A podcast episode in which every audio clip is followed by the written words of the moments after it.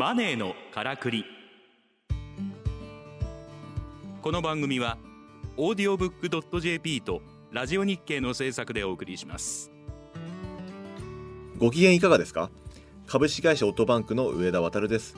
この番組は投資や移住副業リスキリング起業などさまざまな方法で自分らしくお金に困らない生き方を実践している人にインタビューします。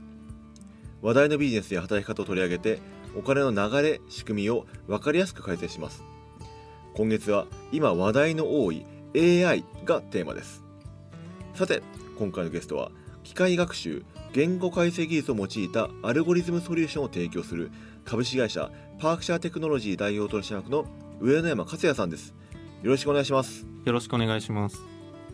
上野山克也さんは新卒でボストンコンサルティンググループに入社しインターネットソフトウェア業界の仕事を経験した後グリーインターナショナルのシリコンバレーオフィスの立ち上げに従事しウェブプロダクトの大規模ログ解析業務に当たりました。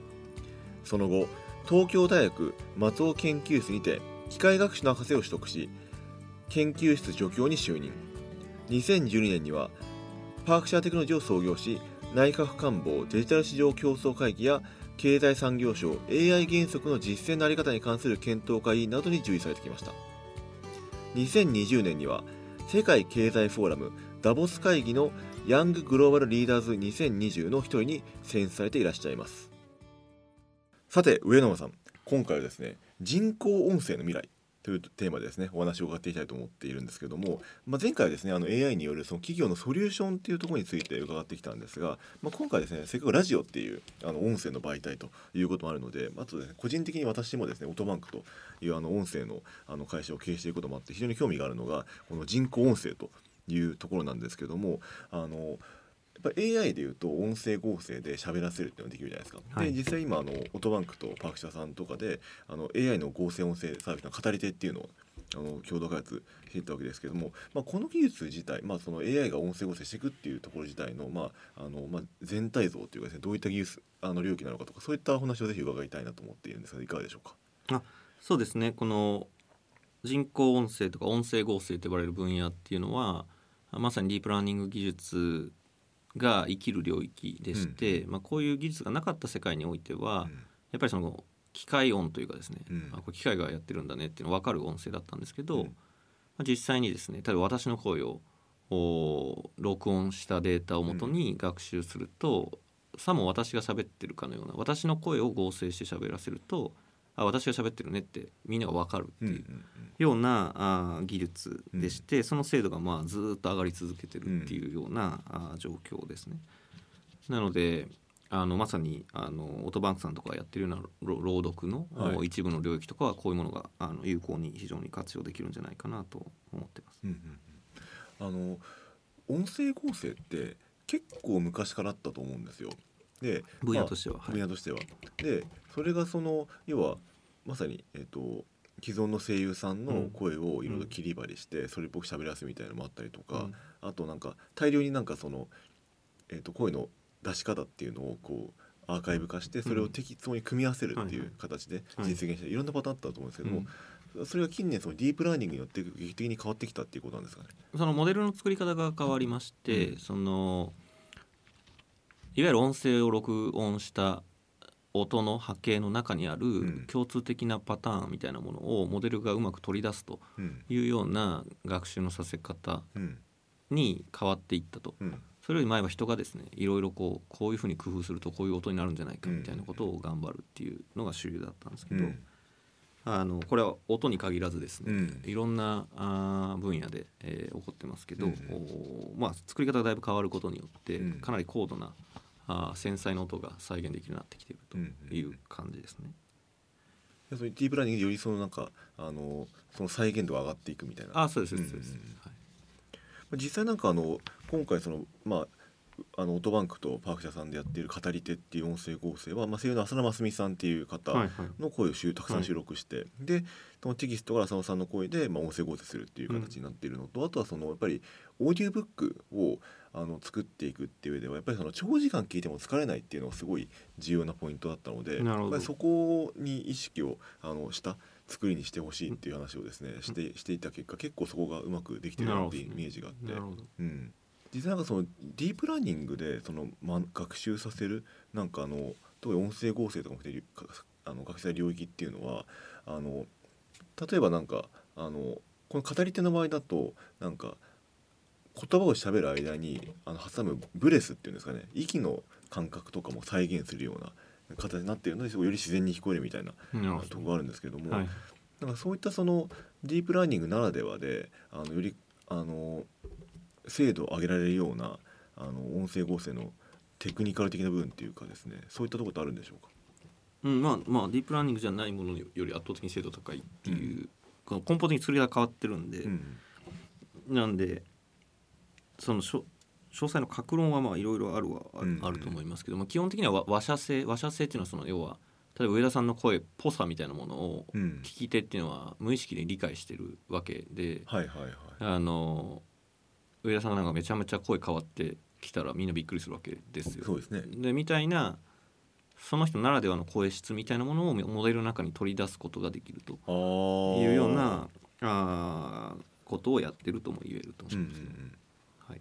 そうそうそそのポサがもポサを持った状態で音声合成されるのでその人かなっていう認識を持って聞聞けるようになるっていう。その人が喋ってるっていうことが分かる。わかると、はい。うんうんうんこの音声合成とか人工音声っていうものがこうまあ増えてる時にそのそういったどういったその事業領域ですとかあのジャンルでその音声合成の技術が活用されていくのかとか、うん。その注目してる分野みたいなのってあったりしますか、あーまあその、まあ、我々そのソフトウェアってき基本的に未来的にはもううん。入力が言葉になると思ってまして。入力が言葉になる、うん。いやなんかそのブラインドタッチとかするじゃないですかソフトウェア作ると、ブラインドタッチできる人って日本に 5, 5割も半分もいないんですよ、うん、だからブラインドタッチだって人が人と会うと別にブラインドタッチはしないですよ。そうですね。言葉で喋りますよ。そうですね。そうするとやっぱソフトウェアって基本的に歴史的に見て、そのどんどんどんどん人間にや入力しやすくなってってるんですよね、うん。昔っていうのは黒い画面でエンジニアが機械語を書かなきゃとうん。機械とソフトウェアっていうのはコミュニケーションできなかったわけですけど、うんうんそれどんどんどんどんできるようになってきて今はだからチャット GPT みたいなのっていうのは、まあ、言葉を入力すると言葉が返ってく。る、うん。で今言葉を入力することでコードを書いたりしてるんですよね。だからエンジニアっていうのはその一部のエンジニアと、うんなんでどんどんどんどんその言葉を入力すると言葉が出てくるんで、うん。そそこで音声合成が使われたりうん。うん非常にするとは思いますけど、ね、ああなるほどですね。入力の仕組みが全部言葉になるからその返ってくるものも音声合成返ってくるよはいはいうになると、はい。うんうんこの人工音声、まあ、音声合成技術っていうのがもっと多分今後技術革新が行われていくとすると、まあ、どういった要素がポイントになると思いますか？広がるためにはどうですか、そうですね。あの、まあ、それこそチャット GPT って今文字じゃないですか、うん。例えばチャット GPT が人間とっぽい喋りになったらなんかもう見分けられなくなるみたいな、はいふふうになるのかなとか思ったりするんですよね。はいはい。うん、そういった感じで音声合成っていう技術自体が今だと多分日本語だとまだまだ違和感が残ってる状態なので、音声合成だとあ音声合成ですぐ分かると思うんですよ。うんでもそれがなんかあの今後その違和感なくなっていくというかあのあらゆる文章をパッと読ませてもちゃんと文脈とかまできちんと理解した上でなんかそれを表現するみたいなレベルまでこう達するのかどうかとかまさにその声優さんが演技をするようなものと同等レベルまでこう音声合成が進化し得るのかどうかとかそういったところに興味があるうんまあまあ同等まではいかないんじゃないですかね。うんまあただ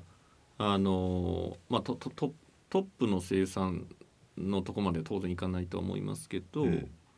その初心者の声優さんよりはクオリティ高いみたいなところには行くっていうことが、うん。まあいろんなことと領域で起こってるってことだと思いますね。あのあとそのアナウンサーさんとか、はい。今そのいるじゃないですか、はい。なんかそういった今その人間がうん。やっぱりやってる仕事において、うん。そのまあ、AI がそこにこう、まあ、必要上入れ替わっていくというか、うん。いう側面があるとした場合に、うん。今そのテレビのニュースとかでアナウンサーいますけども、うん。そういった方がその音声合成とかによってこう、ないし AI でこう取って代わられていくみたいなそういったような可能性っていうのはあったりするんでしょうか？うーん。いやどうなんでしょうかね、まあ、みんなアナウンサーの方の価値が何なのかってことだとうん。思ってて、その、まあ、今や女子アナって言葉がダメっていう 風潮ですけど、うん。まあそういうファンの方が多い方っていうのがいられたりするわけで、まあ、それがじゃあ声質が合成で AI になったからそういう価値がなくなるのかって多分なくならないようんうねっていう、んなんでどどっちかっていうとその読み上げるとかうん。含めてぜ全部できないじゃないですか人間が。うんはいなんでじゃあその人間ができないとこにソフトウェア AI に音声合成してもらうことで新しい価値が作れないのかっていうのが、うん。やっぱり非常に大きな問いなんだと思うんですよね。うんうんなんであの、まあ、実際音で聞きたい人がいるけど本を読まなきゃいけないみたいな領域を音声合成で音にするとか、うんまあ、これはなんかより良い変化だと思いますしっていう感じかなと思いますね。はい。その、まあ、今回そのテーマが、まあ、人工音声の未来がどうなるのかっていうところはいになってるんですけども、今現在その、まあ、英語であればある程度あの、まあ、クオリティ高いものができていて、うん日本語はもう,、まあ、もうちょいかなみたいなあのところまで来てるのかなって思ってはいるんですけどもその音声合成とその人間がしゃべる仕事っていうとかがこう住み分けていく住み分けていく未来っていうんですかね。なんかどういったあの使われ方をあの音声合成がしてる未来になるんだろうなっていうのがあのなんかイメージとしてなんか伝わるといいなと思ってですよね。あーいやだからソソフトウェアが喋るようになるんですよ。うんシンプルに。うんじゃあ合成しないといけないですよ。ね。うん、あソフトウェアで喋るためにはそうですね。はいはい。うん。なんでソフトウェアの出力が音になるので、うん。そこに音声合成技術が使われるってことだと思いますけど、あなるほど。じゃあそこも基礎技術としても当たり前に使われてる当たり前に使われると状思いますねはいうんうん。そうあのえ映画の「ハーとかあったじゃないですか。はいだからあああいう世界観ですよね。うん。あのソフトウェアが喋ってくるってう。んういうん。そこには音声合成技術が必要、まあ当然使われますもんね、はい。音声合成が。なんで非常うにん。コアというかその当たり前の技術になっていくとは思いますけど、うん、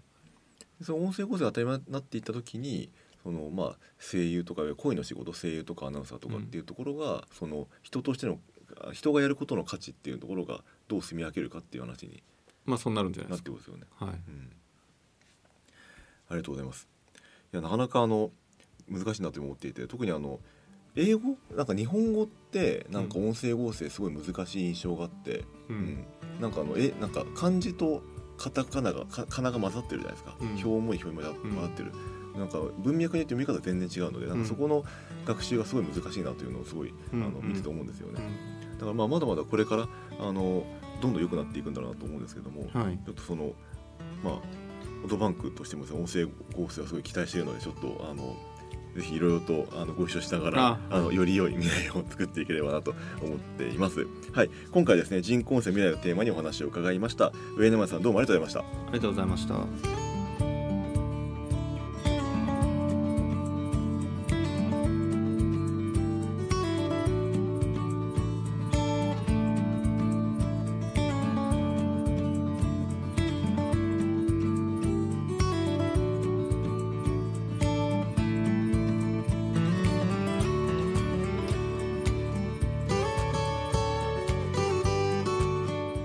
マネーのからくり。